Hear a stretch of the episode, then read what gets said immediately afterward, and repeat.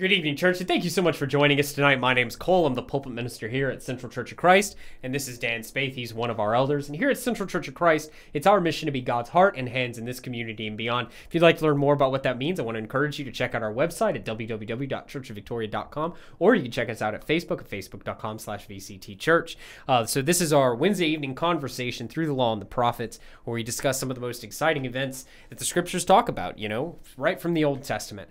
Um, if you're listening to this on the Heart and Hands Podcast, I want to thank you so much for joining us. If you're watching this on Facebook, make sure to like and share. That really helps us out. And if you're watching on YouTube, make sure you're subscribed and with the bell turned on so you get notified every time we upload a video. Um, more uploads will be coming. I keep saying that week after week, but they will be coming probably over the summer. Mm-hmm. um, we're going to start getting the assemblies cut down and uh, getting those uploaded and getting those series done. I'm about to finish. Well, actually, at this, I think at this, by the time this has come out, I will have finished that series I've been preaching on for our, our over plan a year. At some point is to is to have all the classes, yes, recorded and online. Yeah, we've got we are blessed here at Central. We have a lot of really great Bible teachers. Uh, Vic Morgan, he's done a series on the Sermon on the Mount. He did a great job with that. Uh, Glenn Schmidt is another one, and he's actually finishing up First and Second Peter. I think he's finishing up Second Peter now. Um, so yes, long term goal is to get all of these classes recorded and cut up and, and put, it, put online. Yeah, absolutely. Long-term goal, for absolutely. Sure. And, uh, and don't forget about the donate button, too. We talked. We were going to talk about that some more. Absolutely, yes. Yeah. So if you are interested in partnering with us in this ministry, and it's not just this ministry. Uh, we, we have actually a lot of different ministries going on here at Central. Uh, we do we have some jail ministry, which unfortunately due to COVID was kind of shut down. Mm-hmm. But we're looking at that getting back going soon. We've got a big benevolence program. We've got a big benevolence program here at Central, absolutely. So there are a lot of things that we do here. It's not just we this. Have people from outside this outside the city that send us money every year just to use in our benevolence program. Absolutely. We have we have people that just send a check To, to use in our benevolence program. Well, and if you've been watching us for, for, if you've been watching any of the other content that we do, we also have a uh, very robust missions program. Uh, we've been working yep. in Guerrero, the state of Guerrero, for what, thirty years? Oh, a long time. Yeah, a long um, time. We have an excellent missionary there on the ground. Uh, he's planted multiple churches at this point. I, mm-hmm. I mean, upwards of twelve, I believe. Yeah. Um, And so it's it's an excellent work. So there are lots of ways to partner with us. It's not just through the podcast and the classes that we do online. And understand, it is partnering with us. This is a partnership. Yes, absolutely. It is a partnership. And and, uh, and if you'd like to partner with us and all the things we're doing, we'd love to have you have you be a part of it that way. So love to have it. Absolutely. I got a shout out I want to do. Uh, I uh, I had somebody call me the other day that uh, that is a good friend of mine, knows a guy in Houston. Uh, his name is Gabriel. And his wife's name is Tisha, and uh, told me a very sad story about their daughter. They they lost their daughter uh, a few weeks ago to a tragic car accident, and uh, and I told Mike that I would uh, that I would give them a shout out and and let them know that we're thinking about them. This church is thinking about them. We're going to pray for them tonight. Uh, you know, there's a and guys, I'm going to tell you, I don't know you. I know Mike really well, who's a good friend of y'all's. And if you uh, if you'd like to talk to somebody, if you need to talk to somebody, man, we're available.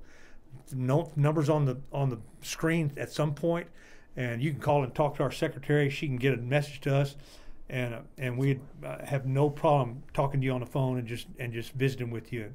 I don't know what it's like. Uh, I know what it's like as a grandfather to lose a child, to lose a to lose a grandson and granddaughter, and you know we've lost three, uh, but I don't know what it's like to lose a to lose a daughter. I have no idea, uh, but I just I just want you to know we're praying for you. So if you uh, uh, that you're not alone, there are people out here. There are people in this church uh, that are that uh, are have been touched by their story, and uh, want them to know that they're not alone. So let's pray. Father in heaven, we thank you so much for for the opportunity we have to study with the with each other tonight, study with our audience tonight. We thank you for this medium that we can use to. Uh, Uh, to be uh, to, to get in their homes and get in their lives and and just share with them the truth of the word. We thank you for that opportunity, Father. And we pray especially tonight that you be with Gabriel and Tisha, uh, who are still struggling uh, with the loss of their daughter. I pray, Father, that you would that your hand would be on them, that you would encourage them, that you'd be all with all the family members that are involved. And and I know that it's not just them that are that are struggling; it's the whole family struggling. Uh, and I just pray, Father, that your hand would be on them, that you'd strengthen them, that you'd give them hope and give them some kind of clarity of thought. I know this is not going to go away anytime soon. Uh, it will be there for a long time. And I pray, Father, that if they need the help, if they would, would like to reach out, Cole and I are available. Uh, we would we would be uh, uh, overjoyed to sit down with them and just to talk with them on the phone and just to visit with them and let them know how much we care about them and how much we're concerned uh, for them. Just bless them, Father, as they strive to get through this. And be with our audience, Father. If they have stuff like this, let us know. We'd like to be involved, and we'd like to to uh, uh, to help in any way we can. And I just pray, Father, that uh, that you'll help that to, that to move forward. Bless us, Father, again as we study, and thank you for the opportunity. It's in Jesus' name we pray. Amen. Amen. Well, Dan, we've been working. We're in Genesis chapter thirty tonight. We're going to be picking up in verse seventeen. And if, if you've been watching the last few episodes, you know we've been dealing with this this family and this. And we've been beating up on Jacob pretty hard. Well, I mean, it's, as you would say, it's a train wreck with an airplane that crashed yeah. onto it, you know, yeah. and then the Titanic well, came I've called and him sunk a pig, and, you know, and he, you know, he's he, he's... He's got some. I mean, and we what we ended with, I think, both couple of weeks is is uh, God uses flawed individuals. That's what He does. Absolutely, He uses flawed people. Well, because we're all flawed. Yeah, and and all these people are flawed. I mean, they have issues. Some we're just reading them. You know, it's on the page here, so we're reading it and we're seeing this guy struggle through all these all these women in his life, and you know, he just you know he's been he's been taken advantage of. He's taken advantage of other people. Laban is taking advantage of him. And you know, when you see people like that, I love that that we you highlighted all that. When you see people like that, when you see these moving train wrecks, okay. At what point? All right, I'm trying. I'm trying to think of how best to phrase this question. What is it? What is it that happens that makes an individual stop and decide he's that things are going to change? What What is it that happens? What is it that that that has to occur to just make somebody like this in this type of situation wake up and go, enough? Man, it, it's it's different for lots of different people, man. I mean. Uh, sometimes the people in your life make you, you know, that you see them moving past you, you see, see them moving on, and uh, and you're and you're not. You're kind of stuck in this same rut. You know, you you've uh, you've caused a lot of damage and a lot of heartache, and and maybe that reaches out and touches you. Uh, uh, for some people, they they uh, they look at their lives and say, "Man, I can't keep living like this. I got to do something different." And and and many times, sadly, they pick the wrong things to do. They do something different, all right, but it's not going towards God. It's still st- kind of staying right where they are. Uh, it's it's a it's difficult, Cole, to, to say what it is in anybody's anybody's life. I can For the say, ones who have been successful in turning away from from this type of mess, what what what did they do? What were the steps they took? What what did they have to say to themselves, to other people, to their situation? To really start heading in the right direction. I think the, I think for many of them, the first thing they do is they listen to people that they didn't listen to before.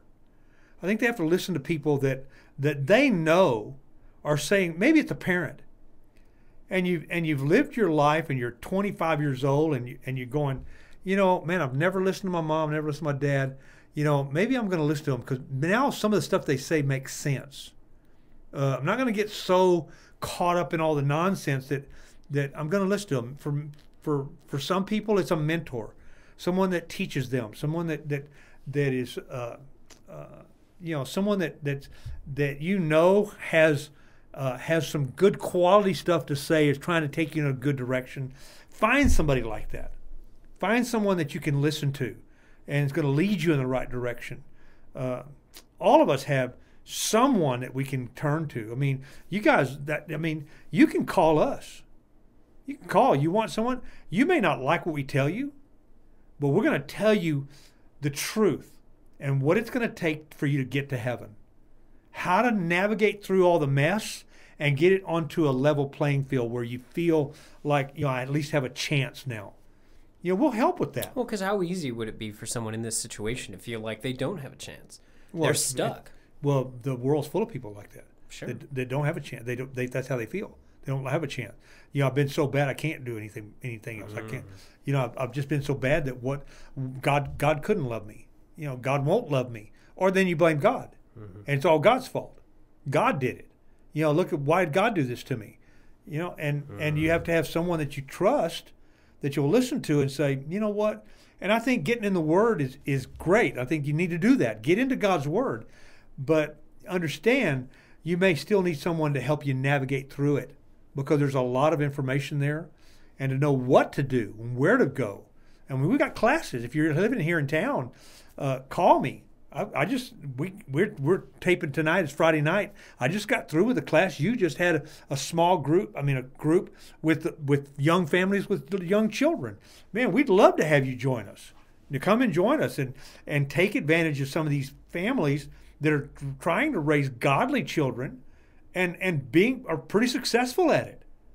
You know, if you're looking around saying, I don't know what to do with my kids, you know, my kids are a mess, looks like they're going to be a mess. Well, maybe you, you, you look at some people for examples.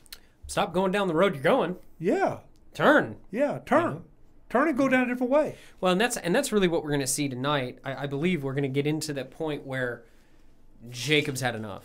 Mm-hmm. And he starts, he starts making some decisions. He starts making some decisions to get out from under. Because remember, all we'll, we'll see his response to Laban, you know, because, I mean, this whole time we've been dealing with the, mm-hmm. the situation inside Jacob's family, mm-hmm. but it's not just chaos mm-hmm. inside Jacob's uh-huh. family. It's also chaos outside of Jacob's family. It's chaos in his professional situation as well. And we're, we're going to, I think we're going to get into that tonight. But here, this, uh, this evening, where we're picking up is in verse seventeen. And so we're still very much in the, as you would say, the train wreck with an airplane crashing on top of it, with the Titanic sinking above it, yeah. right? Yeah. It's it's still absolutely disaster. So in verse sixteen, if you remember from last week, we ended with Jacob coming back in from um, in from the fields, and Leah having purchased having uh, purchased her husband like like you would a prostitute. Yeah, you know, Rachel prostituted his, her his husband, pra- purchased his sexual uh, performance that day. And he goes along with it, yeah. you know?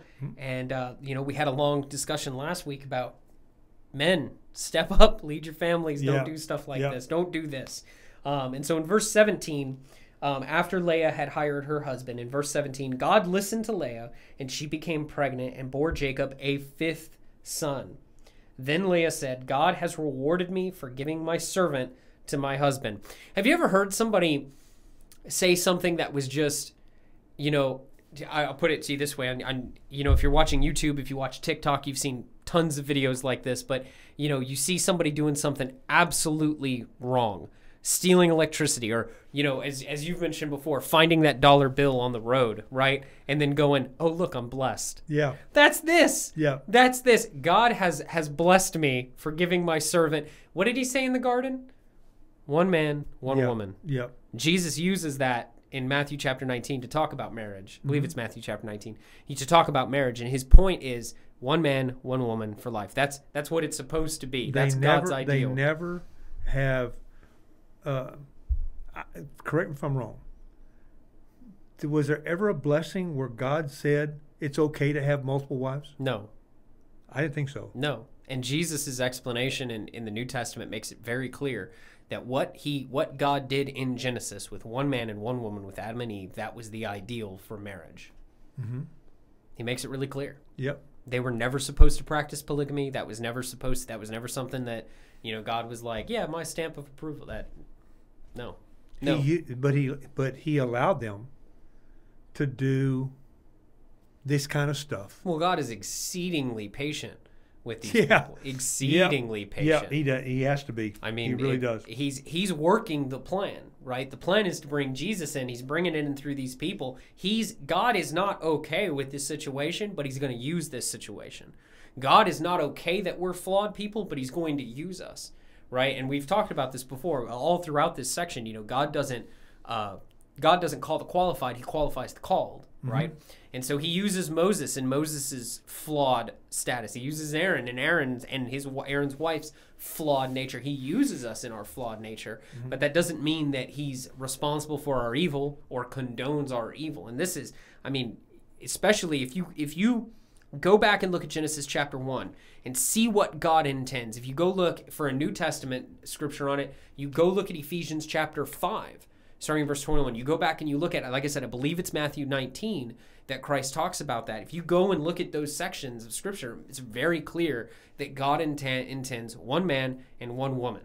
Okay, First Corinthians has some stuff to say about it as well, but there's some other stuff on there that can be kind of hard to, hard mm-hmm. to understand. Mm-hmm. So the point here is God has his ideal in mind, and what we see consistently and in this family is that people are failing. It wasn't okay when Abraham took on Hagar. You know, he took he took on Hagar at Sarah's request, right? But the whole point was we don't believe that God can do this any other way, right? God is not okay with sexual immorality. He's never been okay with sexual immorality, and he's not going to be okay with sexual immorality. But if you've messed up in that capacity, he can use that for his own glory. He can use that to help mature you. He can use that to call people to his name, and he's going to do that. He's going to use this situation here to bring Christ. And he already knew it was going to happen. Oh, yeah. Because the plan was to have Israel, and, and there was going to be twelve tribes of Israel, you know, and, and here he... Here we're we're fine, we're seeing the twelve tribes well, being he, born. He's he's we're going to see how he uses that. Yeah. But he could have done it through Leah. Sure, she had five. She's this is her fifth son. Yeah, this lady could have cried. There are plenty of women, plenty of women. You know, I, I'm sure not.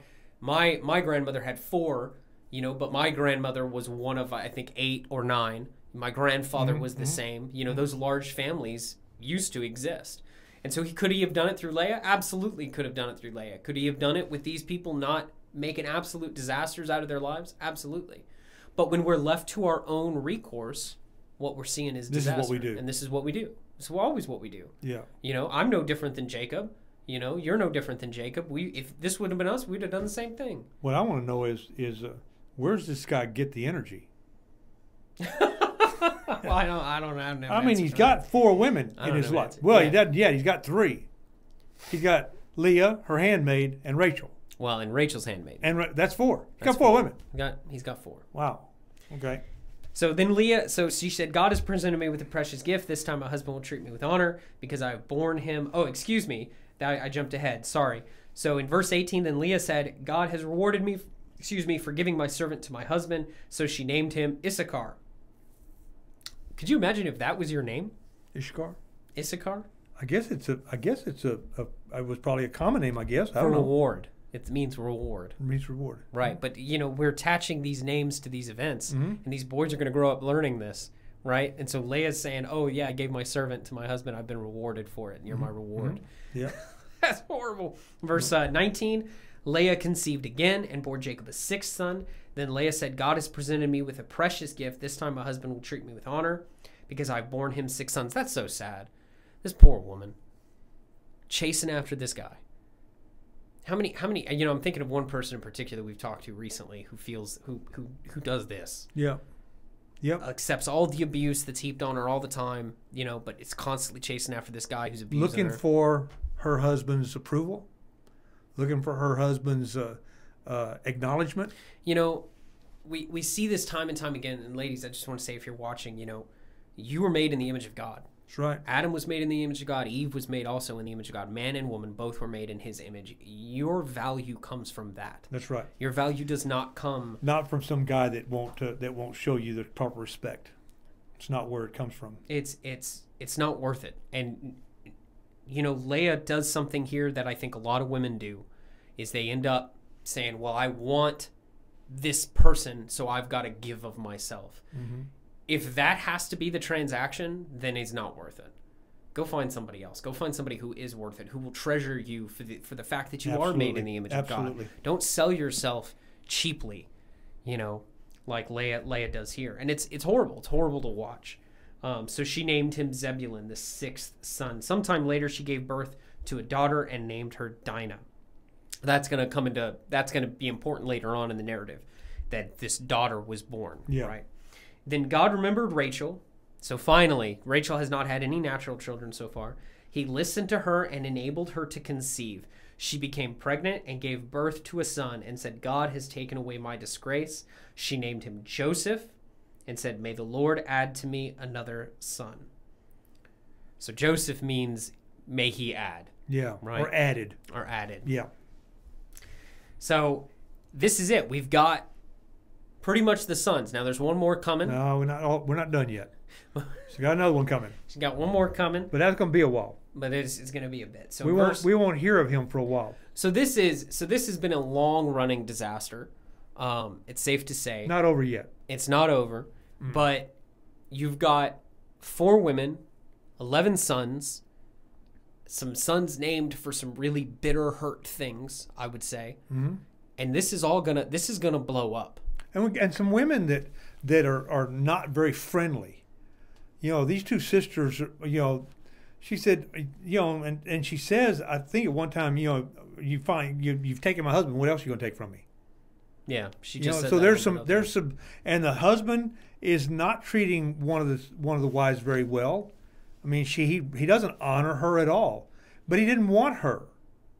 He wanted the other the other daughter. Now he had to work for. You think he, you think that he, uh, that he blamed her. Ever, I mean, remember this is human nature we're talking about. He had to work fourteen years. I mean, you know, I, I don't know. I think we're going to see more of that. Maybe he blamed her. Maybe he didn't. She gave him six sons. I know. You know, I I, I imagine that in his mind that kind of might balance out the scales a little you bit. Think? Let's see. Let's keep getting in the narrative and okay. let's see. So in verse twenty-five, after Rachel gave birth to Joseph, so after he finally had a son by the favored wife. Yeah. Jacob said to Laban. So Laban has been is the the father of Leah and Rachel. Mm-hmm. He's kind of, I don't want to say he's the author, because at some point Jacob should have stood up and, and done what was right, yeah. but he did not. But Laban certainly helped matters by giving him both Leah and Rachel, right? Yeah. By agreeing to this situation. And so he says to Laban, remember he works for Laban, he's been working for Laban. So he finally says to Laban, send me on my way so I can go back to my own homeland. Give me my wives and, and children for whom I served you, and I will, excuse me, be on my way. You know how much work I've done for you. But Laban said to him, if I have found favor in your eyes, are you kidding me? If I have found favor in your eyes, you know, what are you, I'd, I'd be like, no, no, you were done. Uh, please stay. So if I have found favor in your eyes, Laban says to Jacob, please stay. I have learned by divination that the Lord, now this is Yahweh God again, this is that mm-hmm. capital L O R, uh, all caps, L O R D, has blessed me because of you. He added, name your wages and I will pay them. Man, if if I were Jacob, I don't, I, I mean, what? And Jacob's going to tell him in verse twenty-nine, Jacob said to him, you know how I have worked for you and how your livestock has fared under my care. The little you had before I came has increased greatly, and the Lord has blessed you wherever, wherever I have been. But now, when may I do something for my own household? What shall I give you? Laban asked. Don't give me anything, Jacob replied. But if you do this one thing for me, I will go on tending your flocks and watching over them. Let me go through all your flocks today and remove from them every speckled or spotted sheep, every dark-colored lamb, and every spotted or speckled goat. They will be my wages, and my honesty will testify for me in the future whenever you check on the wages you have paid me. Any goat in my possession that is not speckled or spotted, or any lamb that is not, not dark-colored, will be considered stolen. Agreed, said Laban. Let it be as you have said. Now, this is interesting. Jacob coming to him and saying, this is how you can test my word and my honesty. This is the guy who stole everything from his brother. Yep. Yep. And now he's saying, because he's feeling, I thought it was going to be right here, but it's later on. It's later on after he actually leaves and the whole thing breaks down and Laban chases him that he, that Jacob finally says, you know, I, I've never robbed you. I've never cheated you, but you've changed my wages thirty or forty times, right? Mm-hmm. It's later on that he says that. I thought it was going to be here. It is later. But so he's saying, look, you let's do this. I need to build up my own family, right? I've got eleven sons, four wives, thanks to you. So, you know, I have I've got to build this up. So this will be my wage. Any speckled or spotted sheep, right? If they're colored, they're dark colored, they'll be mine. And if you find anything else among the herd, they're yours. So Laban agrees to this. Let it be as you said in verse thirty-four. That in verse thirty-five, notice what he does. Because they don't want they don't want these because they're not they're not considered pure. They're not considered Uh, sellable. They're not considered, you know. Uh, They're not the favored, uh, yeah. especially for, you know, for sacrifices. And later on, we're going to see this in Leviticus, especially for sacrifices, sheep with blemishes and stuff like that were of less value than yeah, yeah. pure white, yeah. right? Uh, so verse thirty-five, that same day, Laban removed all the male goats that were streaked or spotted and all the speckled or spotted female goats, all that had white on them, and all the dark colored lambs. and he placed them in the care of his son. So in other words, take all these sheep out, the ones that would have been his wages, the ones that could have maybe passed on that kind of coloring, take them all out, give them to my sons. Then he put a three-day journey between himself and Jacob, while Jacob continued to tend the rest of Laban's flocks. So left Jacob with all of the non-colored, non-striped, non-anything, left them all with him, put three days between them. He's, he's looking to cheat him again. That's exactly what he's doing. He's looking to cheat him again. Verse thirty-seven, Jacob, however, took fresh cut branches from poplar and almond and plane trees and made white stripes on them by peeling the bark and exposing the white inner wood of the branches. Then he placed the peeled branches. And so we're going to get this really uh, kind of long explanation of how Jacob goes about um, practicing ranching, I guess, is is what would you what what is the technical uh, term? Yeah, I guess he's he's going to do some ancient ritual type things to try to get the sheep to breed a certain way, yeah, and to and to be colored and everything like that. Um, and so they they he goes through this process, and this is all all throughout this section. Um, they bore young that were streaked or speckled or spotted. So Jacob got the by using these branches, apparently got the sheep that he was looking for. We know, of course, that at the end of the day, God is in control of this, and he's build, building Jacob up. Yeah. Jacob thinks he has to do all these things, but God has been watching over Jacob, and he's going to be building him up. So in verse forty, Jacob set apart the young of the flock by themselves, but made the rest face the streaked and dark-colored animals that belonged to Laban. Thus he made separate flocks for himself and did not put them with Laban's animals. Whenever the stronger females were in heat, Jacob would place the branches in the troughs. But if the animals were weak, this is in verse forty-two, he would not place them there. So the weak animals went to Laban and the strong ones to Jacob. So Jacob says, I can play this game too. In verse forty-three, in this way, the man grew exceedingly prosperous and came to own large flocks and female and male servants and camels and donkeys. We, of course, know that it's not Jacob's doing, but the Lord. Yeah. The Lord is looking to build Jacob up. Yeah. And so he begins building Jacob. But the motivation is still, I'm gonna I'm gonna jerk Laban around. I'm gonna I'm, I'm gonna get mine. Yep, that's I'm right. Gonna jerk. That's what Jacob is still focused God's on. God's gonna bless him because he is the chosen. He is of the chosen line.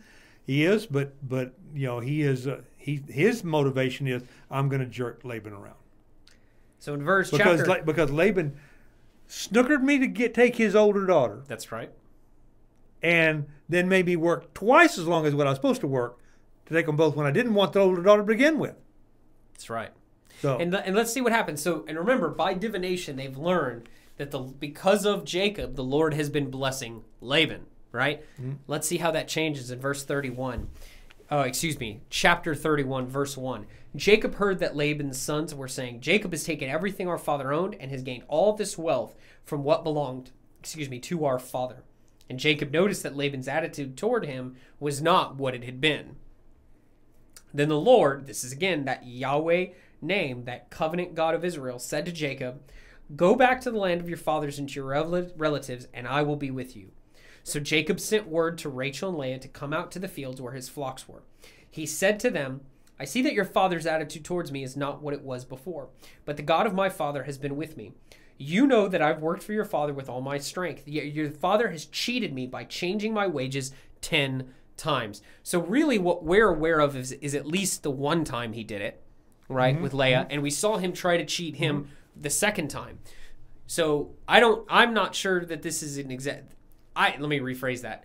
I don't think this is an exaggeration. I don't think this is Jacob exaggerating. I think this is legitimate. Laban has cheated Jacob over and over and over again. And Jacob is tired of it. But the God of my father has been with me. You know that I worked. Yes, I've read that in verse seven. He has cheated me by changing my wages ten times. However, God has not allowed him to harm me.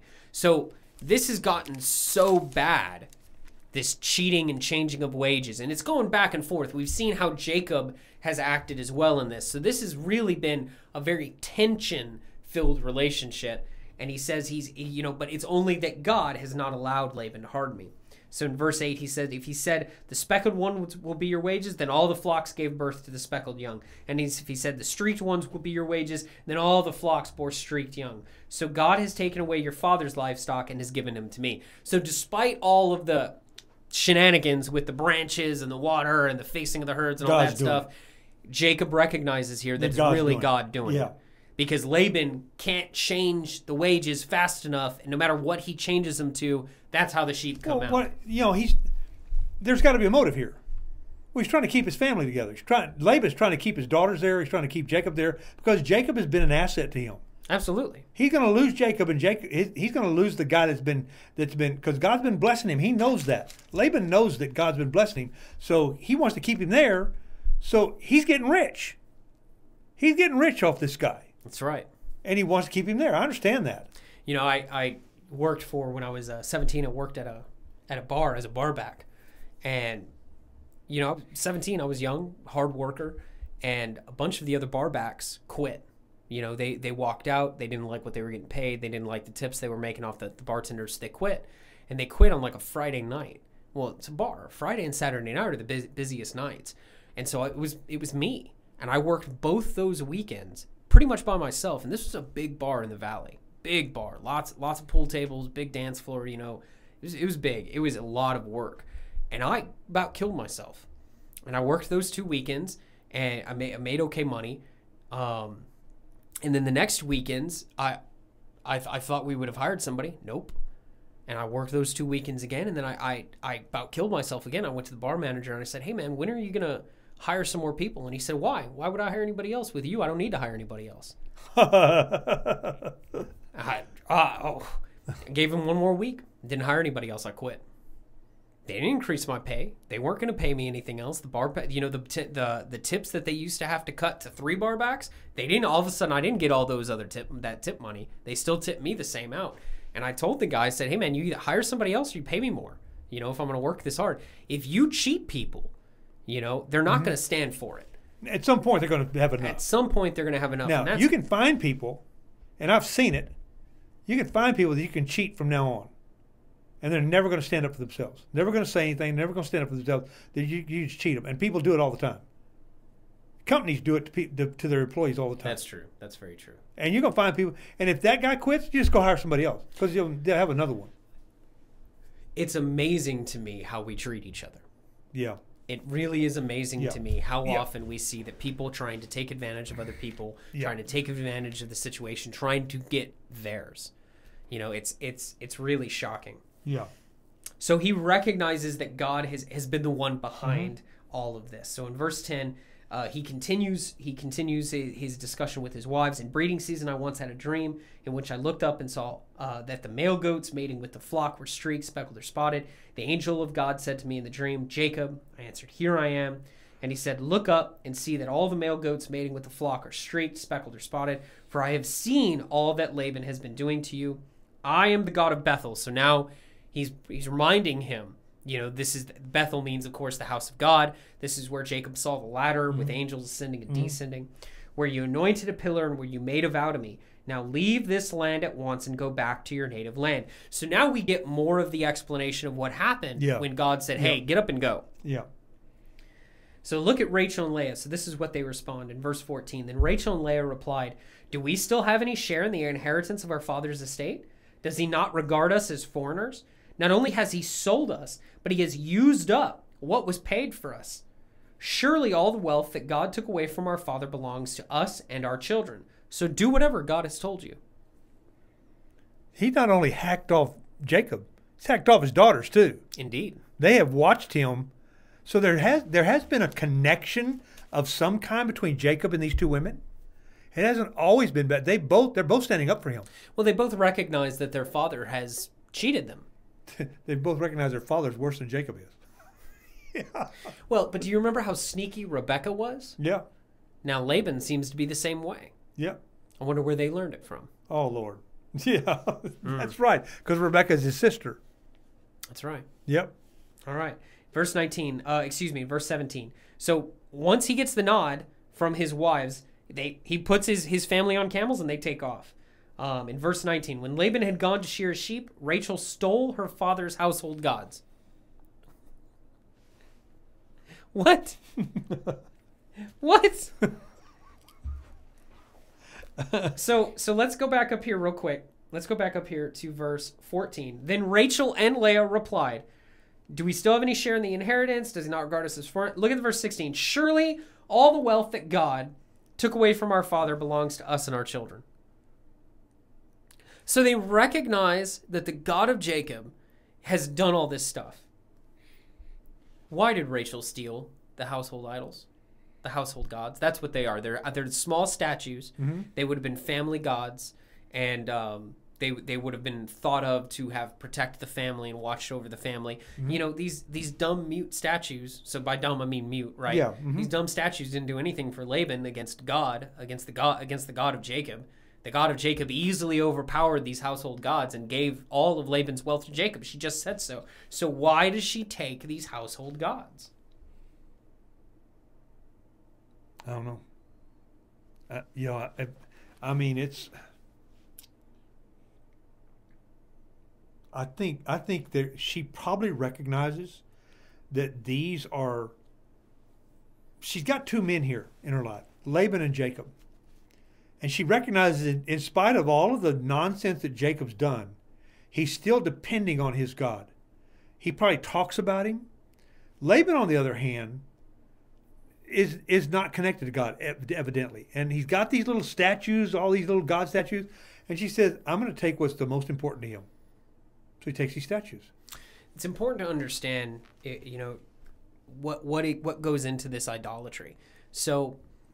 all idolatry, all paganism is not about um, a loving, benevolent God or gods that, that want to take care of me, and so I'm I'm giving over to them because they love me. That's that's not the way it works. All idolatry, all pagan, all paganism is really about manipulation. It's all about, especially with household gods like this, it's all about what do I need to do to get what I want.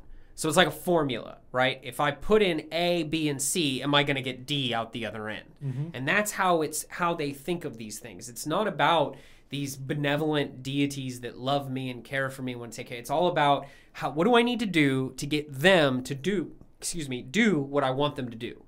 And what I want them to do is to give me children, is to give me money, is to well, give me... People today have, you know, I, I remember my... my Uh, my brother wearing a cross around his neck one time, and he was showing me this cross, and you know he's going like this, and he's showing it to me, and and I'm and I'm asking, I said, well, what what's that cross going to do for you? Well, it's a it's a protection, and it's a reminder. It reminds me of, of of what that cross means. And I said, let me tell you something. A cross around your neck is no substitute for a cross on your back, and God calls us to to carry a cross on our back. And. and Yeah. And you know, and, and you know, I remember, uh, you know, I you know, we have there's all kinds of patron saints that you have statues of and stuff, and people honor them and worship them and and expect that they're going to do things, you know, for them. It's exactly the same thing. Yeah, that's idolatry has always been that way. That's that's always been the point. It's not about this God loves me and cares for me, and so I want to bow down and worship him and give him the praise he's deserving. That's what it is in monotheism and in Christianity especially. That's what it's about. It's about, I'm going to love the Lord my God with all my heart, with all my soul, with all my mind, with all my strength. Well, I'm going to love my neighbor as didn't, myself. Uh, I don't remember. I have to go back and study this. Didn't Elijah or Elisha have a, have a problem with somebody making a statue or making a god out of out of a piece of wood? It was, I don't really remember. Isaiah. Isaiah. It was Isaiah. He said he he in Isaiah, in the book of Isaiah, I forget which chapter it is, but he talks about, you know, and it's it's God who's who's saying it. You cut down the tree, right? And you break the tree up, and with half of the wood that you cut down, you burn in the fire, and with the other half of the wood, you make an idol and you bow down before it. And it's God getting upset at Israel because Well, the, I remember a guy studying that with me one time, and he said he said kind of what God's saying is, how do you know you use the right part of the tree? That's right. Well, what he's pointing out is the insanity behind it. Yeah, it is you know? insane. It is. So, you know, so you're going to burn this part, but then you're going to worship this part. With... What if you burnt the What if you burnt the part that was the idol, and you and you're worshiping the wood part? You see, well, it's, it's, it's ridiculous. ridiculous. It's ridiculous. But what's interesting is what what we're going to see is I I see this as a lot of foreshadow, right? Mm-hmm. Because what we're going to see with Israel is they do the same thing. Israel, as they and talk about the nation, as the, the Jews grow up, they're going to carry their household idols with them everywhere. Yeah. It even says that in Joshua. He says, put away your household gods. Jacob's going to look at his children. He's, God's going to tell him, all right, get up and go over here. And Jacob's going to look at his children and say, now put away all your household gods and stuff. We got to go over here. You know, what? Why even have them? What are you doing? Mm-hmm. Israel's going to do the same thing as they're literally following the cloud and the fire in the wilderness. They're following God in the wilderness. They're going to be carrying with them their household idols. Well, it's the first thing they do when Moses don't come off the mountain. They make, they make a big idol. They make a big calf, they golden do. calf. They make a big golden calf that they're going to worship and honor, and they're going to revel over it. Yeah, because that, that God is too scary. That God up on that mountain where Moses went, it's too scary. We don't well, know about him, but we we're going to make, make one. We can make this God do exactly what we want. Can't make that God do anything. You know, and evidently Laban has this these gods around the house, and you know, it's it's just, you know, this is uh, this is something that really bothered me all during during my you know twenties, and so when I was when I was struggling with where I was at in my life and struggling with what you know, this doesn't make sense to me. For a lot of people today, Christianity is not about loving the Lord our God with ev with everything we have and serving others and loving others and serving them, because that's what Christ calls us to do. He calls us to bear our cross. He calls us to look out at the world and see people made in the image of God and be willing to serve them, right? That's that's what he calls us to do. He calls us to to go out and spread the gospel, to tell people about God, to and he calls us to honestly worship him. Idolatry and oftentimes modern day Christianity is not about that. Modern day Christianity is about the church as a country club. It's about what can I get out of this? What do I need to say? For a lot of people, it's the health and wealth gospel. Or what is it going to do for my family? What is it going to do for my kids? What is it going to do for my... I'm going to pray to God, right, and he's going to give me everything I wanted. Or I'll give money to these people, and he'll bless me in return, and I'm going to make, make back that investment. And that's how they see it. They see it as, well, I want D, so I'm going to give him A and B, and then he's going to give me D. That's not how God works. That's not, that's never how he's worked. He's always called us to follow after him with everything we have. And if we're not willing to do that, then... And take what comes. And take what comes. Follow him and take what comes. Whatever that is. You know, and that's difficult to do. Well, it's difficult follow. it's difficult to convince people he when they us, have when they've had something that's been tangible, they can put their hands on it. Absolutely. And they can pray to this, or they can or they can pray about this, and they've got their hands on it, and they and they can ascribe to that whatever whatever they want it to do and whatever they want, and you can say, "Oh, you see, God's blessed me." That's you right. see how this happens? God's blessed me. As I'm yeah. stealing electricity and yeah, I mean taking money I mean, that I found I'm, on the floor. I, and... We're we're gonna we're buying a car. We're buying it on online, and and you know I mean you know I mean it's not about God blessing me. And I mean you know I mean we're we're uh, we're not rich or anything like that. We just we're it's just a car. We're gonna we're gonna use it like anybody else uses any other kind of car, but you know we've been driving junk long enough, and it's time to buy something decent for my wife to drive. It's not. You know, did God bless it? Yeah, God's blessed us. But you know, I don't know that. You know, I don't know if that car is a is a sign of that. I think I think our life in, in a our life committed to God, and with the with the absolute promise of going home when I die. If I get killed on the way home, I'm going home. That's blessing. That's the blessing I'm looking for. I don't. You know. And we, you know, my wife said, you know, we were buying this car online, and you've done it a couple of times, and it's new for us, and and uh, and you know, I'm a technological idiot, and so, you know, I mean, it's had it's taken me a while to learn how to do this, and and uh, and she said, uh, hey, if we get it, we get it. We don't, don't. Pfft, no big deal. You know, it, it doesn't mean our other cars don't drive. You know, I mean, if we get it, we get it. We don't, we don't. Because it was, it was, you know, they were wanting this and wanting that, and it looked like, you know, maybe we're not going to get this one. You know, and it just, and you know, I got a little frustrated with it, and and uh, in fact, she told me, she said, when you've calmed down, she said, I'm gonna go. I'll be. I was out on the back porch. She said, I'll come back out when you calm down. You know, and I'm going.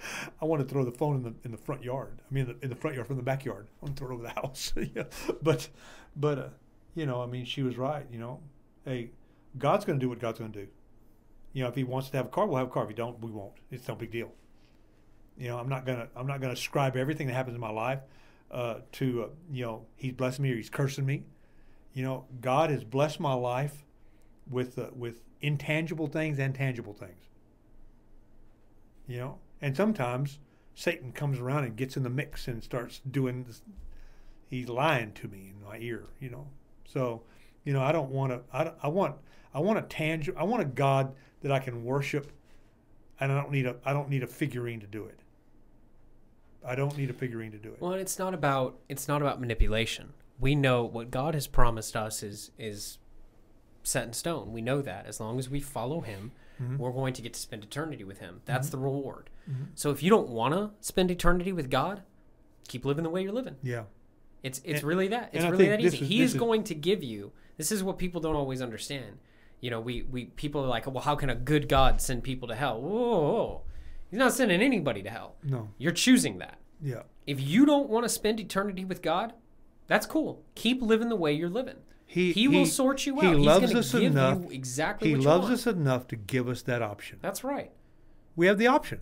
Hey, we you, have the choice. You, we can choose to to live for Him, choose not to. I'm going to Fortran. I'm pre preaching on John chapter eight mon Sunday morning, and and and, and uh, you know, it's a it's about uh, he's talking to the Jews that consider Abraham as their father. Mm-hmm. He's telling them, Abraham's your father. You listen to your father. He's a liar. It's his language. He lies. You listen to Satan. And he said, people that are going to listen to God, they got to do a few things, you know. And yeah. one of them is make room for His word in your heart. Satan tells you over and over and over again that you know best. You know what you need to do. Jacob's listened to that a long time. He's listened to that lie. Yeah. And it's caused chaos and destruction, and it's going to have ramifications in his yep. own life. Yep. But God can use him anyway, and God can save him from himself. And He's going to do that. That's what God does. But we've got to be willing, like Jacob, to remember God and to say, oh, yeah, I'm supposed to be following you. And, and you know something, too. It, when, uh, when bad things happen to us, doesn't mean God's punishing us. Sometimes bad things just happen. You know, now, now if we're Christians and we're walking in the light, God says endure hardship as discipline. That's right. That God's trying to trying to create a harvest of, in us of peace and righteousness. You know, but people in the world, if you're out in the world and and, and you don't have a relationship with God, don't look at everything that, that happens. You're, sometimes it's just bad choices we make. Sometimes we put ourselves in bad situations and we do bad stuff and bad things happen. You drink and drive and you get in a car wreck and you get caught, you may go to jail. Sometimes we suffer because we sin. And sometimes, sometimes we suffer because someone else has sinned. Yeah. And sometimes we suffer because this is a fallen world. Yeah. Because it's filled with people who sin. Yeah, it is. It that's is. that's that's really the crux of it. Yeah, it is. Well, hey, well, after uh, when this one comes out, we'll have some stuff to tell them after this next week. After this, after this one comes out, the next one, we'll have some stuff to tell them. We can't tell them about right now. Well, we'll talk about it then. Okay, let's pray. Father in heaven, thank you for, for blessing us, and thank you for, for the opportunity we've had to study together again. I pray that our audience has learned and grown, and, and, and maybe there's someone out there that really needed to hear what we had to say. Father, I especially pray again for Gabriel and Tisha and for that whole family. Just bless them, Father, and encourage them, lift them up. Help them, Father, to, uh, to navigate through all the chaos that seems like it's going on in their life right now. Uh, help us to, uh, to accomplish all the things that, you, that you've called us to, and all the things that you uh, that you uh, expect us to do. Father, we need to be obedient to you in everything we do. We need to hold on to you with everything that we have. And I thank you, Father, for the opportunity. In Jesus' name we pray. Amen. Amen.